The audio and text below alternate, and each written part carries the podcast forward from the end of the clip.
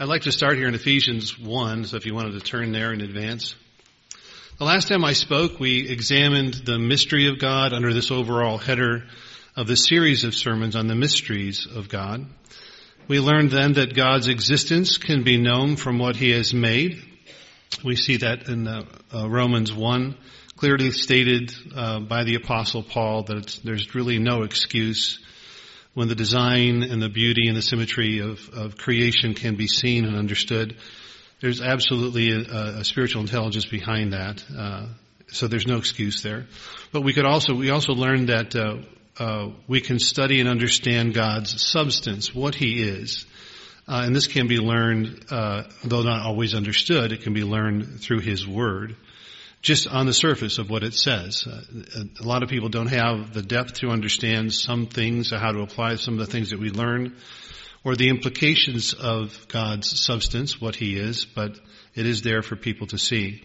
We learned though also that, but in knowing who God is, uh, it, this requires uh, resilient obedience on our part. And we'll see that again today as we cover the next subject in this series. This obedience to His Word is needed to truly understand Him at the level He wants us to. We also have to have an adoring emulation of Him. The implication is when we learn of God and His ways, there is this respectful following, worshiping of Him. He must be worshiped in spirit and in truth. We read that. Uh, knowing the heart of God is what we talked about last week. And we, we learned then that that is something He reveals. It's not something that can be uh, dug out or learned or understood at, at a human level uh, without it. God has only uh, privileged a comparative few in this age to know His thoughts, uh, to know His passions, uh, to see how His conscience works and how to emulate that and to understand His will, which is the next uh, subject we will cover in terms of mysteries. Ephesians 1 verses 7 through 10 we'll start with today. In fact, this is the entirety of the, this message today.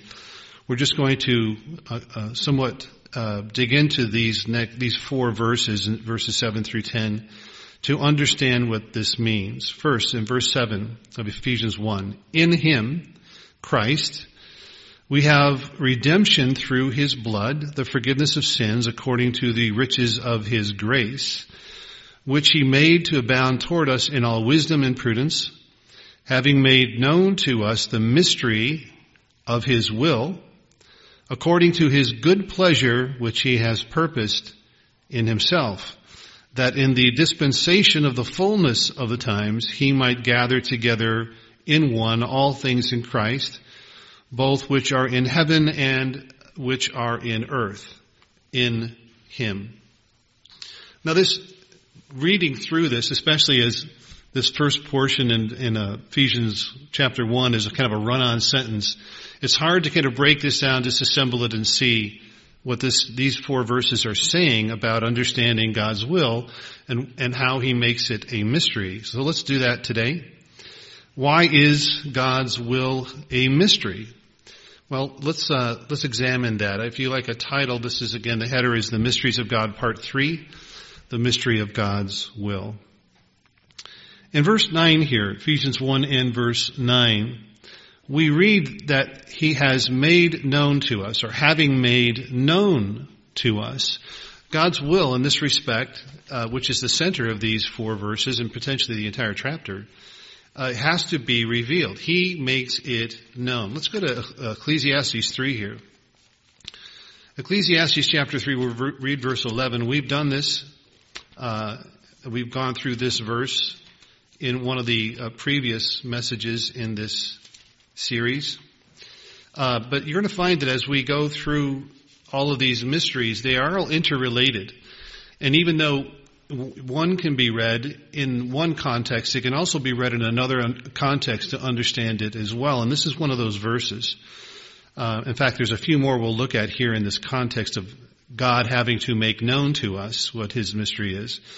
Uh, Ecclesiastes 3 verse 11 says this, He has made everything beautiful in its time. Notice that reference to time here. Um, in its time, everything has a time. There was a, a verses 2 through uh, 8 uh, was a Solomon's rendition of a bird song that was made in 1960s? I'm kidding. It was the reverse. Does anyone even remember the Byrds? The band, the Byrds, All the old people. Well, young ones, it was a band in the 1960s. And you could probably find that song being played online, although some don't like it. It was done on kind of a folk beat. In either case, uh, he's talking here about time and segments with respect to his plan, as he is in Ephesians 1, as we'll read through that as we go through this, you'll see this.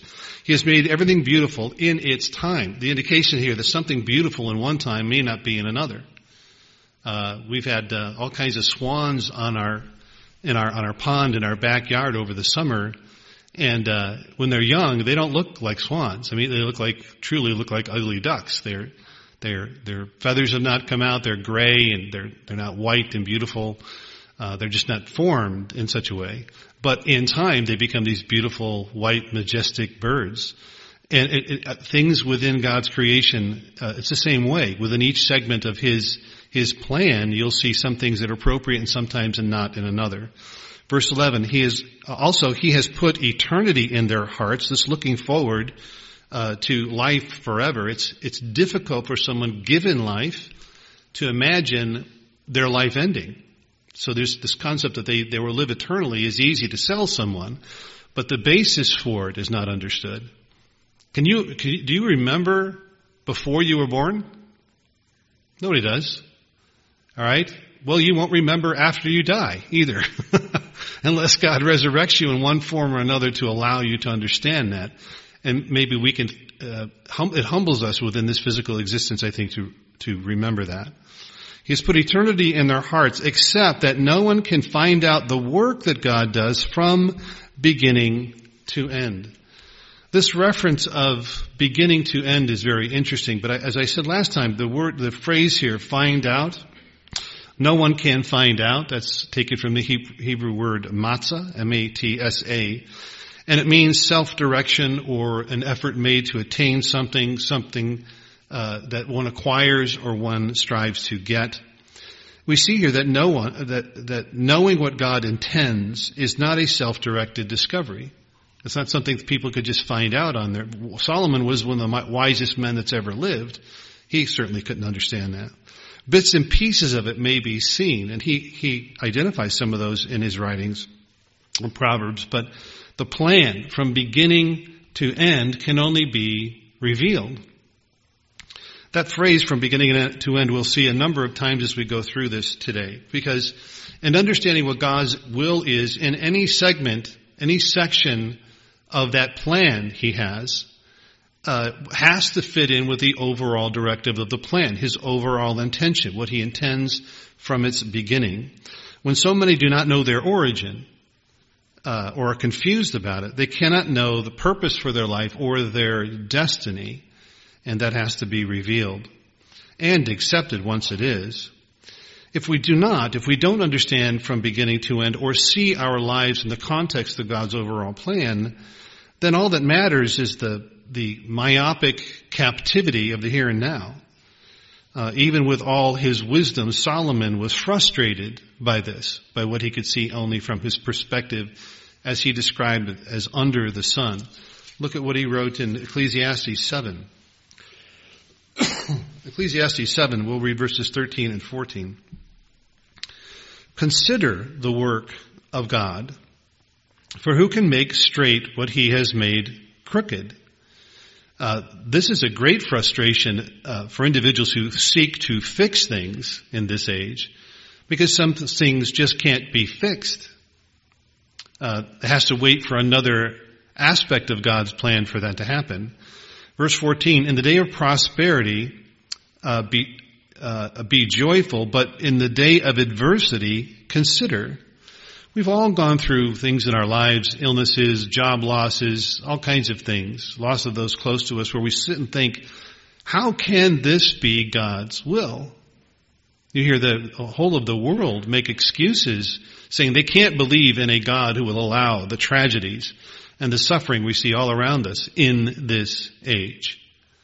Um, but Solomon is telling us from his perspective, In the day of adversity, consider, surely God has appointed the one as well as the other, so that man can find out nothing that will come after him. Why would a loving God allow such suffering that we see around us? Uh, look at Ecclesiastes 8, verses 16, 17. When I applied my heart to know wisdom and to seek the business uh, that is done on earth, even though one sees no sleep day or night, then I saw all the work of God that a man cannot find out the work that is done under the sun. For though a man labors to discover it, yet he will not find it. Moreover, though a wise man attempts to know it, he will not be able to find it. Solomon was wise enough to know that there were no answers in this age. He did not understand God's plan from beginning to end. Thus he could not see God's purpose in what he was experiencing in the, again, the myopic now of his own life.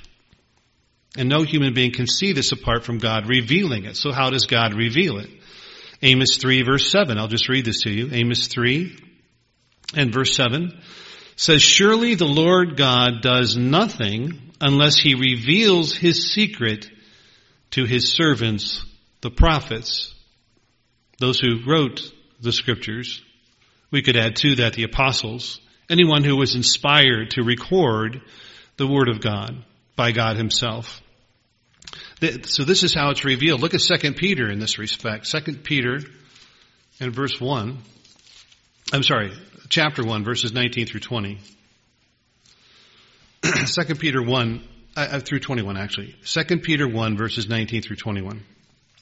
And so we have the prophetic word confirmed. Note that. Uh, Christ even mentioned this as well, that prophecy is not given so you can predict what's coming. Prophecy is given so that once it is fulfilled, the word is confirmed.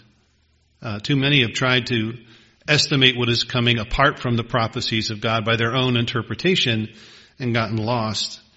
Uh, what we understand is it confirms our faith when we see it fulfilled. Faith obviously is unseen, but there are things that help us in what we do not see. And so we have the prophetic word confirm what you do well to heed as a light that shines in a dark place until the day dawns and the morning star rises in your hearts. Knowing this first, that no prophecy of scripture is of any private interpretation, for the prophecy never came by the will of man, but holy men of God spoke as they were moved by the Holy Spirit. Um, as God inspired His will to be written, He also inspires His will to be known. All by His Spirit. All by His Spirit. When God's Word is confirmed, we are to heed it, as this work says, which many today are not willing to do. We talked about the influence of obedience and, and learning from God within that obedience and practically applying what He's given us. Some do not do that, in which case He cannot reveal to them what they may even seek. We are to heed it as lights in a dark place. This world around us darkens every day, every week, every month, and uh, we cannot darken with it. We may still be relatively bright with respect to those in darkness, but we're supposed to be growing in light to the point where Ephesians says, I think it's chapter 2 or 3, where it says we are to be our own light. Maybe it's chapter 1. The light should be our own at some point. We own it because His law is written in our hearts. His Spirit leads us in all things. Um, in Revelation 2 and, Revelation 22, the morning star is referred to as Jesus Christ. So when the morning star rises within our hearts, uh, when we heed His Word, as His Word is written into our hearts, you may as well say that Christ is written into our hearts, um, our hearts begin thinking like Christ. The mind of Christ, we covered that last time. Uh, the conscience of Christ, how He makes choices and decisions, His passions and His will, which is the very will of God. We'll see that as we close this message, develops within us as well. And it prepares us to receive Him. But that all starts from heeding His Word. Not just reading it, not just memorizing it, not just knowing where to find it in the Scriptures, but knowing how to apply it in our lives. Uh, being led by God's Spirit into all truth is what unifies us and prepares us to be one with the Father and His Son. We read that last time in John 17, verses 20 through 23. We are to be one as they are one, one with them, Christ prayed. But again, it's only, it only happens when God's Spirit leads us into all truth. Now, whatever God's will is for something within this stage of His plan, or some other stage of His plan, whatever His pleasure is on any situation in this age, um, it cannot be understood standing alone. It cannot be understood outside of His overall purpose, His overall plan for humanity. He he created us for a purpose, and we have to, that purpose to look forward to if we understand and heed His will. Now, whatever happens to us, sickness, illness, loss, loss of a job, anything that we're suffering through in this age, or anything that we're blessed with in this age, prosperity, possessions, family, whatever, all has to be seen within the context of His overall plan for humanity. And when we repented of our sins, when we embraced our faithful observance of His Word, when He washed us clean in the blood of Christ, and when He gave us His Spirit, we have now committed ourselves to live within that overall plan. So anything that happens to us in this age has to be brought into submission to God's overall purpose for all of humanity, which we signed up for. We don't want our plan anymore. We don't want the goals and objectives that we have. We want God's. And we want everything we do in this age to work within that. Some are not willing to accept that. But it is extremely important. That is what's revealed to those who are led by His Spirit to keep and obey His every word. And it sets them apart. They don't set themselves apart. They are sanctified by the Word of God. This is especially important to remember as we experience any kind of pain or misery or loss in this age um, whether suffered on a world scale to the people around us or just personally. Everything that God does or allows is framed by His overall purpose. So, what is that overall purpose? Back to Ephesians 1 and in verse 10. There's a phrase in that verse that says, in the dispensation of the fullness of the times. What times? Well, the sections or the stages of God's plan. The plan of God has stages. Some have been accomplished, some are yet to come. But how do we know where we are at this point within His overall purpose from beginning to end? Well, it's by obe- obeying Him, especially with respect to His Sabbath and His holy days. You have to keep them to understand them Obedience comes first. When God commands us to keep His Sabbath, when He commands us to keep His holy days, they must be kept before they can be understood. That goes on an individual basis, no matter if we were reared in the church or we were not, called in from the outside. If you remember uh, in H.W.'s biography, sorry, Herbert Armstrong's biography, that he and his wife Loma began keeping the holy days in 1927, even though they didn't understand them. And it took them four, five, six years before they began to. And I've known too many people who stopped keeping the holy days and forgot them almost immediately and forgot God's plan almost immediately because they did not act on God's command to keep them. The prophetic meaning of God's Sabbath. Let's just look at that for a, minute. Uh, if, let's go back to Hebrews 4 here. Hebrews chapter 4. We've covered this before, but I, again, I think in the context of this revelation of God uh, through our obedience, the keeping of His word is very important here. Ephesians 4, we'll read verses 1 through 3. Let me just say something about chapter 3 that his reference to his rest, his coming rest, is mentioned all through there. For sake of time, I'll just summarize this in chapter 4. We'll read verses 1 through 3 first. It says, therefore, since a promise remains of entering his rest, the word rest here, and used uh, several times throughout this chapter and the chapter before, is the Greek word katapausis. It's pointing to something in the future. We'll cover that in more detail in a moment. But there's also a word at the end of this uh, series that we'll read. We'll end up eventually reading verse 11 that is not the word katapausis, but it's still translated rest. So therefore, verse 1 again, therefore, since a promise remains of entering his rest, let us fear lest any of you seem to have come short of it. Note, we can come short of it. Paul said he could be disqualified. He could disqualify himself. We can do the same thing. We could keep the Sabbath day and the holy days all of our lives and still come short of it. We don't learn what it means to keep them. If it's just a celebration or a vacation or something fun that we do and don't understand the meaning in them, we will miss out on understanding God's will for them. Verse 2, For indeed the gospel was preached to us as well as to them, but the word which they heard did not profit them, not being mixed with faith in those who heard it. Believing it, some believed it. Very few acted on it. Faith without works is dead. James tells us that. James 2, verse 3. For we uh, who have believed do enter that rest, katapausis, as he said. So I swore in my wrath, they shall not enter my rest. That's uh, here in the Greek katapausis, a different word in the Hebrew, but the same meaning. Something in the future. Although the works were finished from the foundation of the world.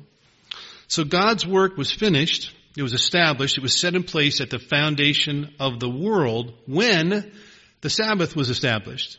Creation week. At the very end of it all, he established the Sabbath. It didn't come into being at Sinai. It, uh, the Israelites were told to remember it, to keep it. It was already in place. Uh, God's rest, as we have discussed before, is a very settled resolve, a peace that comes over us that under His divine rule, His divine authority, and His almighty care, everything is going to be okay. He said that at the end of the creation week. He saw everything that He had made and it was very good. He was pleased with it. We need to be pleased with it as well. This is not a relationship to creation, but to the Creator, pleased that what He had designed would be fulfilled. He worked it out at the beginning, the end will be as He intends it, as He wills it. This is our shared peace on the Sabbath. No matter what's happening out there all week long, when we come together, this is what we focus on. Actually, when the sun sets on a, on a Friday evening, it brings us together no matter where we're at because we're sharing the same thoughts. We're resting with God at the level of His rest. We're detaching from everything that's plaguing us in this age and looking forward to when that will be gone. And then we share that together when we come together in a holy convocation. That joy and encouragement uh, is laced into His Sabbaths and we, we share in those when we keep them, truly in obedience, keeping them and respect them. Let's look at verses 4 through 11 now. For he, God, has spoken in a certain place the, on the seventh day of the seventh day. It's a reference to that Sabbath. This way, God rested on the seventh day from all his works, and again in this place they shall not enter my rest. This is those who were not faithfully keeping it, not obeying him. Verse 6, Since therefore it remains that some must enter it, and those to whom it was first preached did not enter because of disobedience, again he designates a certain day, saying in David, Today, after such a long time, as has been said, Today if you hear his voice, do not harden your hearts. How? By continuing on in lust, in fear, in pride, and all the elements that drive our sinful choices. Every Sabbath should be upgrading us in His rest, looking forward to what He will bring this earth at Christ's return, and even thereafter in the peace every human being will have when they're transformed into spirit and into His family forever. That's what should be on our minds. Not the, not the failures of the past week or the sorrows of the past week, but the, the joy we have in His fulfillment, His will being fulfilled. Verse 8, for if Joshua had given them rest, then he would not, he would not afterward have spoken of another day. There remains therefore a rest for the people of God. This is the verse that changes, the, the, the Greek word for rest changes to sabbatismos. And you are not wrong in associating that word with the Sabbath, same root. Sabbatismos. So there is a sabbatismos in this age pointing to a katapausis in the age to come. And His will is embedded in this. And we practice it every week if we keep His Sabbath the way He commanded us to. Verse 10, For he who has entered his rest, back to katapausis, has himself also ceased from his works as God did from his. Let us therefore be diligent to enter that rest, katapausis, lest anyone fall uh, according to the same example of disobedience. You see how important it is to obey God. It's not just that we are patterning our life after Him and walking the right steps. It changes us. It, it, gives us the ability to understand His will. Those who don't keep His Sabbaths and His holy days do not understand His plan, His will for mankind.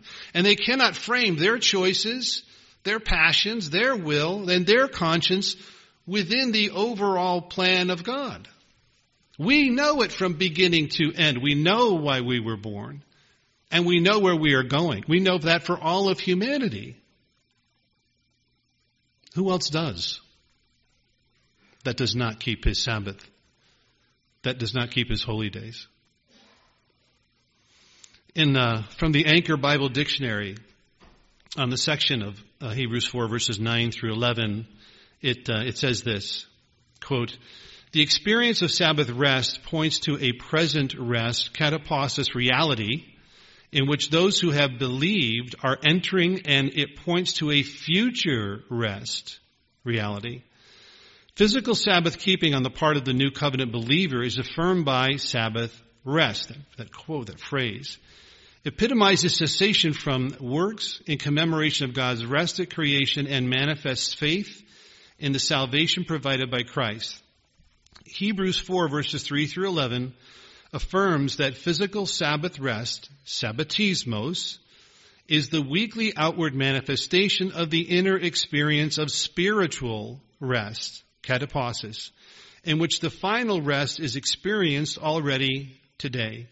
Thus, Sabbath rest combines in itself creation commemoration, Genesis 1, 2, salvation experience, and end time anticipation. Beginning, way of life, and end. All based in the Sabbath. Both Sabbatismos and Katapausis are commended by God. In each we appreciate that we are the created of God. And because of that we are patient and calm, assured that the Alpha and Omega the beginning and end will complete the work he began in us. It's a Philippians 1 verse 6 reference there. In each, Sabbatismos and Katapausis, we are set apart in this age by Christ in us, reconciled to God and each other as we share a settled resolve to subject, to submit our will to His will. How would He expect us to submit to His will if we don't know it? How could we if we didn't know His will? I'll give you a reference here in 1 Corinthians 9 and verse 7. And then lastly, in each Sabbatismos and Katapausis, we celebrate in advance our entering into God's eternal rest in the kingdom of God. That's the end. Beginning, way of life, and end. All based upon our understanding, our revelation, His revelation to us of His plan for all of humanity. If you're ever wondering what God wants you to do, what is God's will, and you pray and you fast and you pray and you fast, I've seen this so many times. Uh, someone coming to me saying, I've been praying and fasting, asking God what I should do and what, what His will is here. I said, well, I'm glad you came to me. Turn to this scripture. This is what God says. So this is what He wants you to do. Well, okay. Thank you for that interpretation. And they go on and do whatever they want to do anyway. And I frustrating, frustratingly just go, okay, well, good luck with that. when you want to know God's will, you're fasting and praying for it, and you see it in His Word, whether a minister shows it to you or not, you read it yourself. Are you just panning over it? Because what you're really looking for is projecting your will into God's versus the reverse. You won't understand it. You won't understand what He wants you to do. The holy days fit into this as well. And we won't do this, it will take too long. We understand the holy days because we keep them, and we see the plan of God unfolding for us every year. We just completed this cycle for 2020, and we're looking forward to next year as well. But very similarly, God's annual holidays mark the stages and dispensations of His plan. But like His weekly Sabbath, God only reveals their meanings and His will for them as they are kept. They have to be kept. They have to be obeyed. Acts 17. Turn with me please to Acts 17. We'll read verses 29 through 31. I think we've touched on this before as well, but again, in this context, it's important for us to remember. Acts 17 verse 29.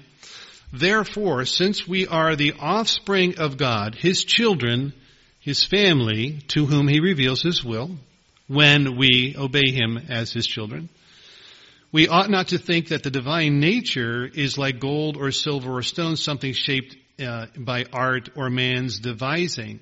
We shouldn't be looking to the creation for answers. We should be looking to the Creator for answers.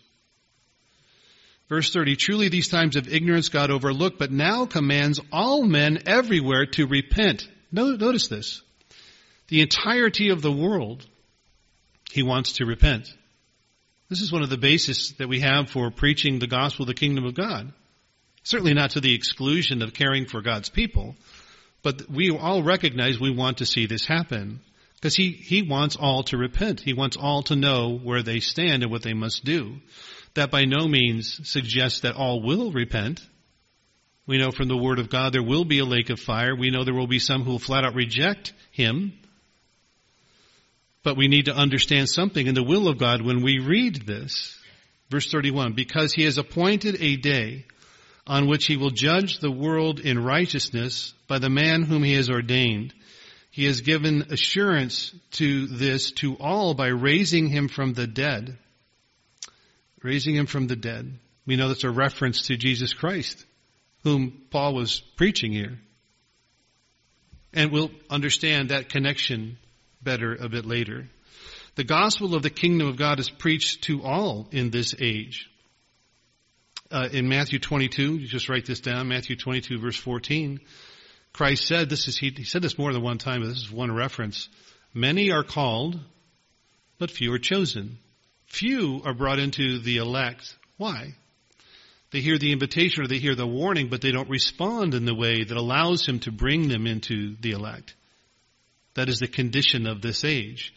Though all will hear this message, if not by our work, but by those who come after us, chiefly probably the two witnesses, but the whole world will know. Now those that have died will have their chance at some future point. We understand that all by His holy days. We understand that in His plan. It doesn't mean that uh, the, that people are not part of God's plan in this age. They're still part of it. They're, they're just in a different stage because of the conditions they have to face and overcome. God's word indicates that very few will respond to this preaching of, of their opportunity to repent. But that's in this age. It doesn't mean they're not part of his plan. Back in Ephesians 1 now, and verse 10, there's a phrase there that says this, that he might gather together in one all things. The word that there is very critical because all we read prior to that the mystery of his will and all of that. Why is he doing that? Why is he hiding his will? That he might gather together in one all things. Why is he revealing his will to those of the elect that can understand? This is his overall goal. If you wanted to say the overall goal of God at the end of this is that he might gather together in one, this is through Christ, we'll cover that in a minute, all things. All things. Every human being. All, all of his physical creation, all of his spiritual creation gathered together in one family. God's elect in this age have often been falsely accused of having a very exclusive and very selfish view of God's will. It's all about us, right? It's all about us. I've heard even ministers make that statement to the brethren it's all about us. Well, is it? I, I, I don't, I don't, uh, I don't know every firstborn that's ever lived, but the firstborns that I have known have a, they share their parents' care for their siblings for the most part. They have this feel a responsibility to take care of their siblings. And even though they were the firstborn, um, they don't see themselves as exclusive from their siblings. Maybe some do. I've never met one. At least one who understands God's concept of family. Um, and that example that they set when they realize that is so important. That's us. We are the first fruits. We'll be the firstborn with Jesus Christ at his return. And all of our brothers and sisters need to be on our minds not only then, but also now in preparation. It's, it's greatly what motivates us. Um, the that he might gather together in one all things is a reference to salvation. And sometimes when people see what we believe or what we espouse, it looks like we think salvation belongs only to us. But they forget the, those sections of God's plan. And now some are not called now. Some are called. Few are chosen. And don't understand why there's an exclusive group made exclusive by God, but not by us. Some among the elect have even felt shame for this. Uh, but those that know the will of God know nothing could be further from the truth. This plan is about every human being that's ever lived. And we know that is God's will. But by His will, in order for this plan to be as effective as it can be, there have to be stages. And He's working it out that way. Look at, uh, this is Christ's example in uh, Luke 9. Luke chapter 9 verses 51 through 56. Luke 9 and verse 51. Now it came to pass when the time had come for him to be received up, that he steadfastly set his face to go to Jerusalem. Notice how Christ had a respect of time, God's timing here as well. Verse 52, and sent messengers before his face as, and as they went, they entered a village of the Samaritans to prepare for him. But they did not receive him because his face was set uh, for the journey to Jerusalem. Ah, you're you're going to them. You're just blowing by us. I guess we don't matter. You're going to Jerusalem. And uh, verse 54, and when his disciples James and John saw this, they said, Lord, do you want us to command fire come down from heaven and consume them just as Elijah did? At least they asked. um, but that was that was not his mindset, and he could see that that issue in their own mind. He said, verse 55, but he turned and rebuked them and said that you do not know uh, what manner of spirit you are of. This is something that we need to be aware of in this age. You see something happening, something unjust, something terrible that you would like to correct or fix, and you want to take it into your own hands, be mindful of what spirit you are of. Be mindful of and respect God's timing. We're not trying to fix the world in this age. That's not what He's called us to do. Acts of love are always welcome. But, you know, getting involved politically, getting involved militarily, you want to go over there and fight the bad guys. That's a, that's a big lie. It is a massive lie that many have swallowed. Many who are reared in the church because they want to fix things. Verse 56, for the Son of Man did not come to destroy men's lives, but to save them. And they went to another village. Uh, any chess players in here? One, two. Ken Klein's in Little Falls today. No, I actually think it's in Fargo. A few chess players. What's the goal of chess? Take as many pieces as you can? When I was little and I was learning, that's what I thought. No, the goal is to take the king. Now, I, I, I won a lot of chess games by letting the other guy take as many pieces as he could, but I had a laser focus on taking his king, and even though he had half my pieces and I had few of his, I could still beat him because he lost focus. What's the goal of football? Gain the most yards? No, it's outscore your opponent to win. Oftentimes, many games are won by teams who gain the fewest yards, but they gain the most points. Sometimes you can lose focus. And, and this is what he's trying to help them to see and understand. The overall purpose here is to save mankind, not destroy them. Any action that we take in this age, we need to keep that in mind. That is the will of God. And we need to learn how to work within that will to represent it to those we work with. In 2 Peter 3 and verse 9, I'll just read these next two. 2 Peter 3 9. The Lord is not slack concerning his promise, as some count slackness. In this context, he's talking about scoffers who doubt the return of Christ and so on. Uh, back to verse uh, verse nine in Second Peter three. But as long suffering toward us, uh, but is long suffering toward us, not willing that any should perish. God is not willing that any should perish. Again, that doesn't mean that no one will perish. But the desire in the nature of God is to save everyone. Is that our desire? But that all should come to repentance. All should come to repentance. The chief, the, the very beginning of the gospel of the kingdom, that good news, that message, is repent. Repent. In 1 Timothy 2 verses 3 and 4, Paul writes, For this is good and acceptable in the sight of our Savior, who desires all men to be saved and to come to the knowledge of the truth. Well, that's where repentance leads to an embracing of the truth, faith in keeping it in all of the, the way the Bible explains it. Now again, this is not an absolute. Not all will choose truth or life. But it is God's will that all have that choice.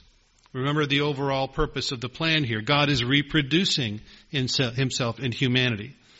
This is the greatest of his creative initiatives, greater than anything in the universe, to reproduce himself. But this includes granting eternal life to those who commit to developing his holy righteous character within their free moral agency. If you evaluate all of Christianity, all the things we know and all the things we're supposed to do, that is the number one challenge. Developing holy righteous character within our free moral agency. Choosing God's way over our own. Everything boils down to that. And this will not happen in this stage of God's plan for all of humanity. Some, as history has shown us, have to learn the hard way. Many of us have had to as well. Um, judgment in this age is on the church. That's 1 Peter 4, verse 17. Judgment, God's judgment, his evaluation process is on those he has elected, given his spirit to and brought into the body of Christ. He's not trying to save the world in this age. He's working mostly with us at this point in this stage of his plan. Look at Colossians. This phrase I want to focus on here is in Ephesians 1 is the most important. This is Ephesians 1 and verse 10. Where after all of this, we recognize that God's will is known only in Christ. In Him. In John 5 verse 19, I'll just, I'll go through these fairly quickly. John 5 and verse 19. It says, Then Jesus answered and said to them, Most assuredly I say to you, the Son can do nothing of himself, but what he sees the Father do. For whatever he does, the Son also does in like manner. So in the actions and in the words of Jesus Christ and all he's set to do following his Father's will is our example of knowing the will of the Father in the words and the actions the deeds of Jesus Christ in his faith. In John 14 verses 6 through 11, let's, let's read that. John 14. John 14 verses 6 through 11. The night before he died, he said this. John 14 verse 6. I am the way, the truth, and the life. No one comes to the Father except through me. One could say no one learns of the Father. Nobody understands the Father. Nobody can know His will except through Christ. Verse 7, if you had known me, you would have known my Father also. And from now on you know Him and have seen Him. Because we saw Him in Christ through the writings of the apostles, obviously, not in person.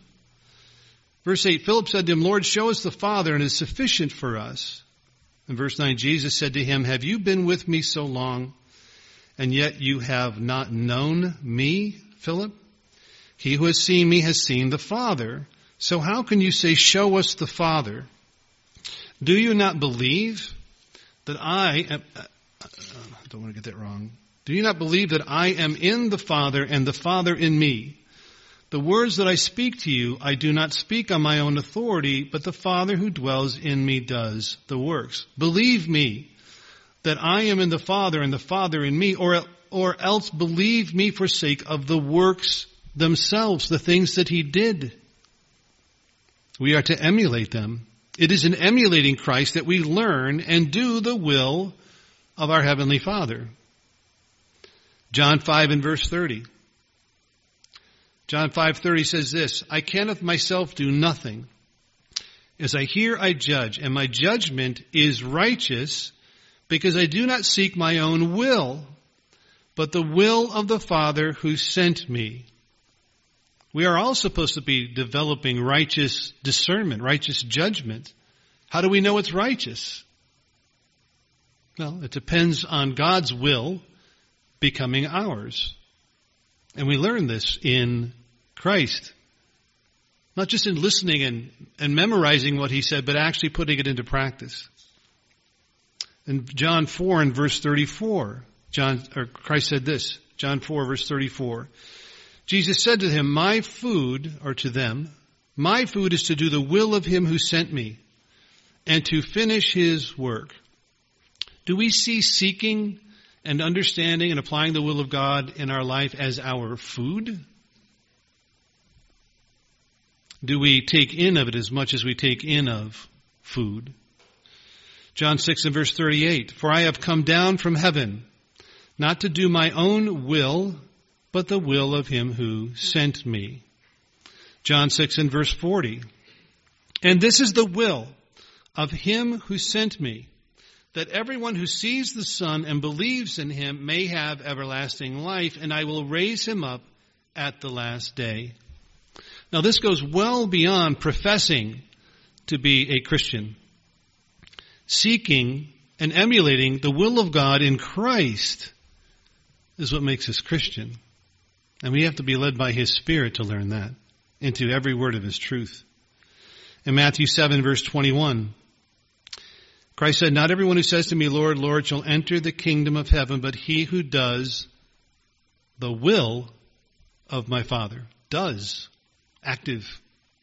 Not just know it, but does it. And in Matthew 12 verse 50, Matthew 12 verse 50 says, For whoever does the will of my Father in heaven is my brother and sister and mother.